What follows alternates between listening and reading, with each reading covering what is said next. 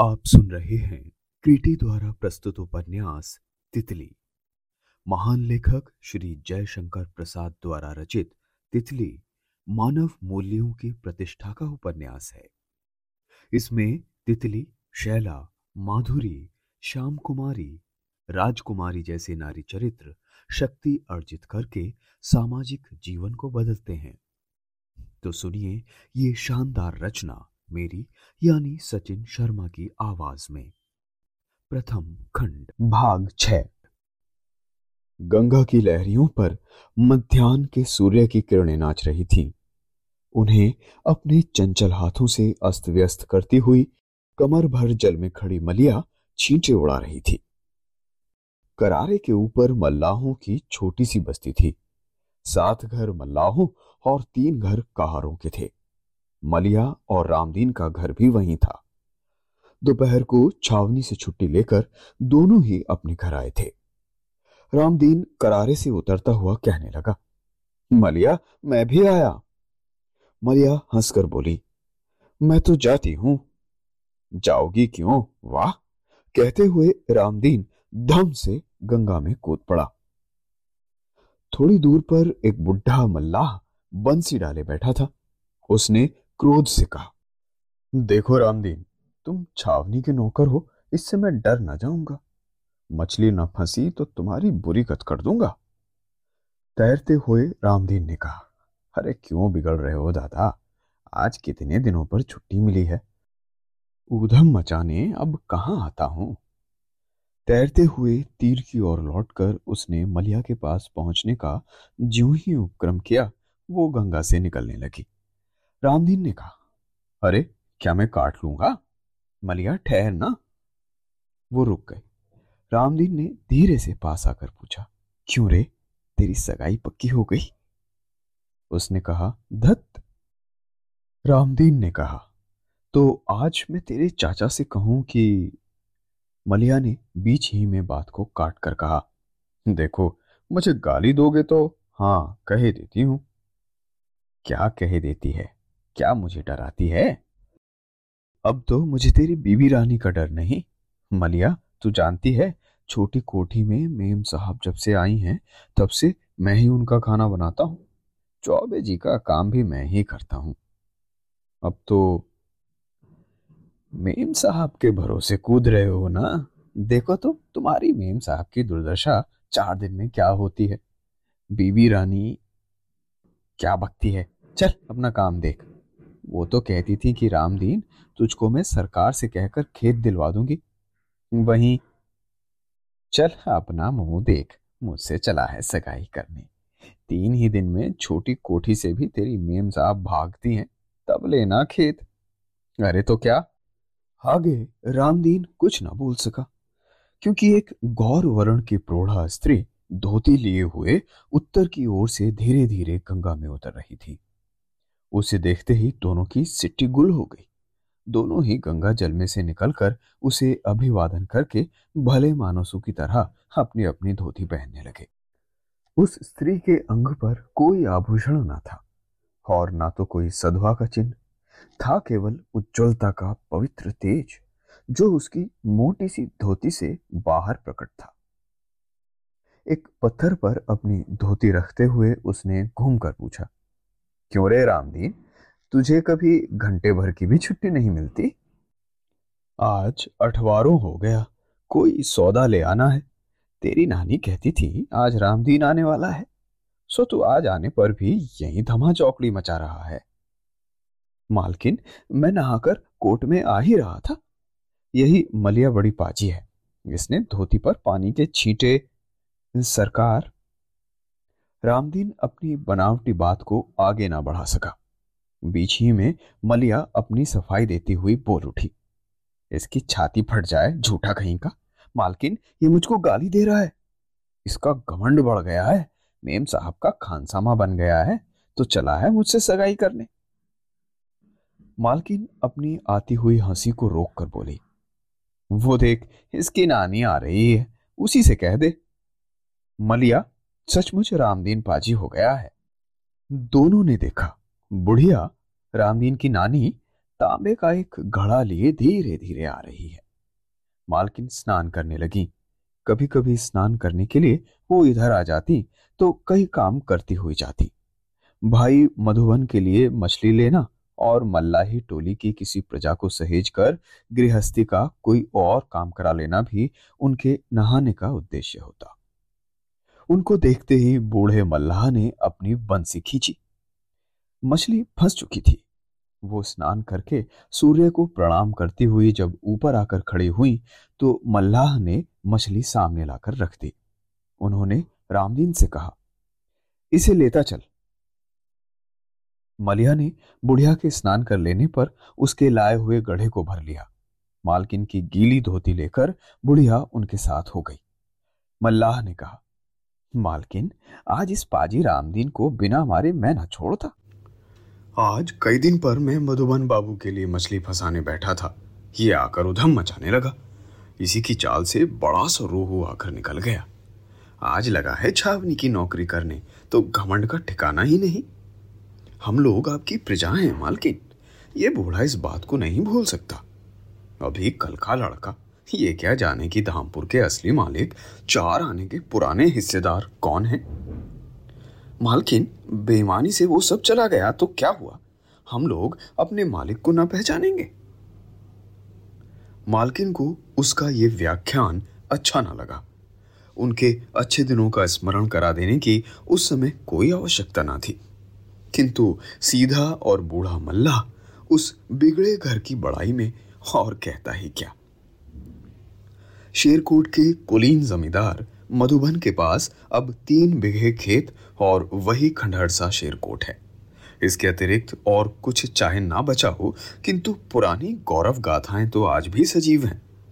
किसी समय शेरकोट के नाम से लोग सम्मान से सिर झुकाते थे। मधुबन के लिए वंश गौरव का अभिमान छोड़कर मुकदमे में सब कुछ हार कर जब उसके पिता मर गए तो उसकी बड़ी विधवा बहन ने आकर भाई को संभाला था। उसकी ससुराल संपन्न थी, किंतु विधवा राजकुमारी के दरिद्र भाई को कौन देखता?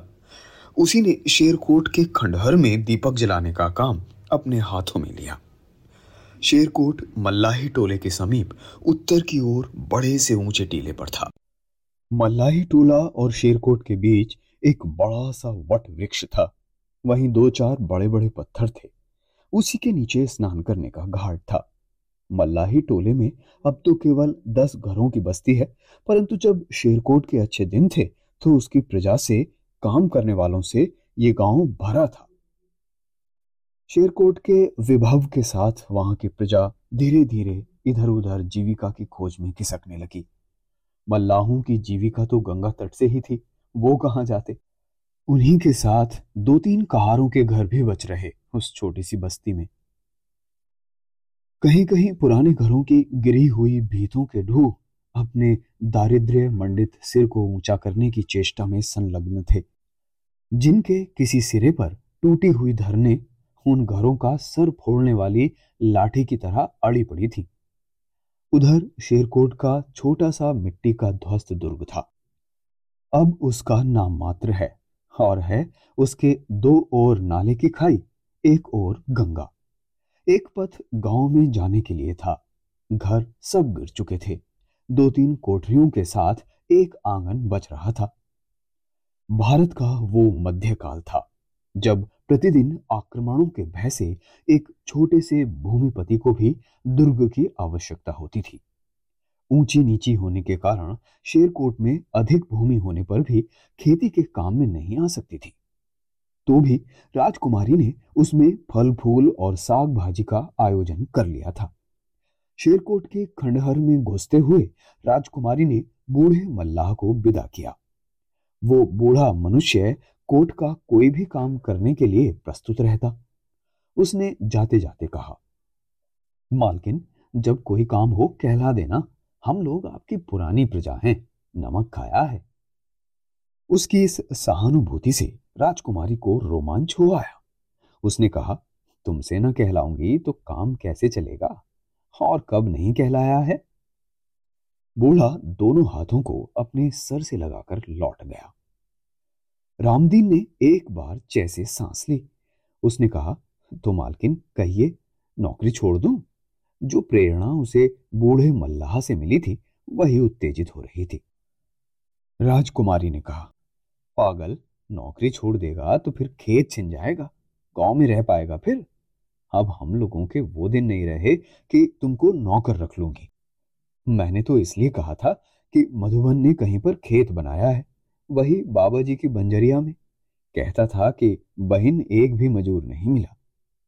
फिर बाबा जी और उसने मिलकर हल चलाया। सुनता है रे रामदीन, अब बड़े घर के लोग हल चलाने लगे, मजूर नहीं मिलते। बाबा जी तो ये सब बात मानते ही नहीं। उन्होंने मधुबन से भी हल चलवाया। वो कहते हैं कि हल चलाने से बड़े लोगों की जात नहीं चली जाती। अपना काम हम नहीं करेंगे तो दूसरा कौन करेगा? आजकल इस देश में जो ना हो जाए। कहाँ मधुबन का वंश, कहाँ हल चलाना। बाबा जी ने उसको पढ़ाया, लिखाया और भी न जाने क्या क्या सिखाया। वो जाता है शहर, यहाँ से बोझ लिवाकर सौदा बेचने। जब मैं कुछ कहती हूँ तो कहता है, बहन, वो सब राम कहानी के दिन बीत गए। काम करके खाने में लाज कैसी? किसी की चोरी करता हूँ या भीख माँगता हूँ? धीरे धीरे मजूर होता जा रहा है। मधुवन हल चलावे, ये कैसे सह सकती हूँ? इसी से तो कहती हूँ कि क्या दो घंटे जाकर तू उसका काम नहीं कर सकता था? दोपहर को खाने नहाने की छुट्टी तो किसी तरह मिलती है। कैसे क्या कहूँ? अभी न जाऊँ तो रोटी भी रसोईदार इधर उधर फेंक देगा, फिर दिन भर टापता रह जाऊँगा। मालकिन, पहले से कह दिया जाए तो कोई उपाय भी निकाल लो। अच्छा जा, कल आना तो मुझसे भेंट करके जाना। भूलना मत, समझाना? मधुबन मिले तो भेज देना। रामदीन ने मछली रखते हुए सिर झुकाकर अभिवादन किया। फिर मलिया की ओर देखता हुआ वो चला गया। रामदीन की नानी धूप में धोती फैलाकर रसोई घर की ओर मछली लेकर गई। वो चौके में आग पानी जुटाने लगी। मलिया मालकिन के पास ही बैठ गई थी।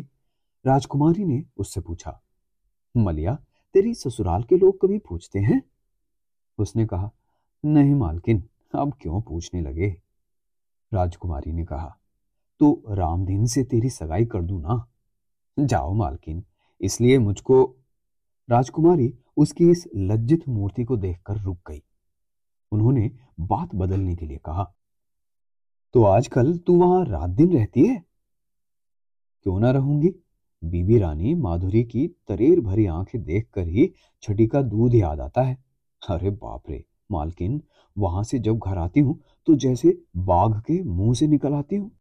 इधर तो उनकी आँखें और भी चढ़ी रहती हैं। चौबे, जो पहले कुंवर साहब की रसोई बनाता था आकर न मालूम क्या धीरे धीरे फुसफुसा जाता है। बस फिर क्या पूछना? जिसकी दुर्दशा होनी हो, वही सामने पड़ जाए। क्यों रे? चौबे तो पहले तेरे कुंवर साहब के बड़े पक्षपाती थे। अब क्या हुआ जो छावनी की बातें अच्छी तरह सुनने के लिए राजकुमारी ने पूछा? कोई भी स्वार्थ ना हो, किंतु अन्य लोगों के कलाह से थोड़ी देर मनोविनोद कर लेने की मात्रा मनुष्य की साधारण मनोवृत्तियों में प्राय मिलती है। राजकुमारी के कुतूहल की तृप्ति भी उससे क्यों ना होती? मलिया कहने लगी, मालकिन, ये सब मैं क्या जानू? पहले तो चौबे जी बड़े हंसमुख बने रहते थे, पर जब से बड़ी सरकार आई है, तब से चौबे जी इसी दरबार की ओर झुके रहते हैं। कुमार साहब से तो नहीं, पर मेम साहब से वो चिढ़ते हैं। कहते हैं, उसकी रसोई बनाना हमारा काम नहीं है। बीबी रानी से और भी न जाने क्या क्या उसकी निंदा करते हैं। सुना था, एक दिन वो रसोई बना रहे थे। भूल से मेम साहब जूते पहनकर रसोई घर में चली आई। तभी से वो चिढ़ गए, पर कुछ कह नहीं सकते थे।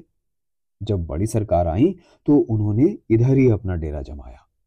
अब तो वो छोटी कोठी जाकर वहाँ क्या क्या चाहिए, यही देखाते हैं। क्यों रे? क्या तेरे कुंवर साहब इस मेम से ब्याह करेंगे? मैं क्या जानू मालकिन? अब छुट्टी मिले, जाऊँ नहीं तो रसोईदार महाराज ही दो चार बात सुनावेंगे। अच्छा जा। अभी तो चाचा के पास जाएगी ना? हाँ उधर से होती हुई चली जाऊँगी। कहकर मलिया अपने घर चली। राजकुमारी से आकर रामदीन की नानी ने कहा, चलिए, अपनी रसोई देखिए। अभी मधुबन बाबू तो आए नहीं। राजकुमारी ने एक बार शेरकोट के उजड़े खंडहर की ओर देखा और धीरे धीरे रसोई घर की ओर चली। रोटी सेकते हुए राजकुमारी ने पूछा, बुढ़िया, तूने मलिया के चाचा से कभी कहा था? क्या मालकिन? रामदीन से मलिया की सगाई के लिए? अब कब तक तू अकेली रहेगी? अपने पेट के लिए तो वो पाजी जुटा ले। सगाई करके क्या करेगा मालकिन? ब्याह होता मधुबन बाबू का। हम लोगों को वो दिन आँखों से देखने को मिलता। किसका रे बुढ़िया? कहते हुए मधुबन ने आते ही उसकी पीठ थपथपा दी। राजकुमारी ने कहा, रोटी खाने का अब समय हुआ है ना? मधु, तुम कितना जलाते हो?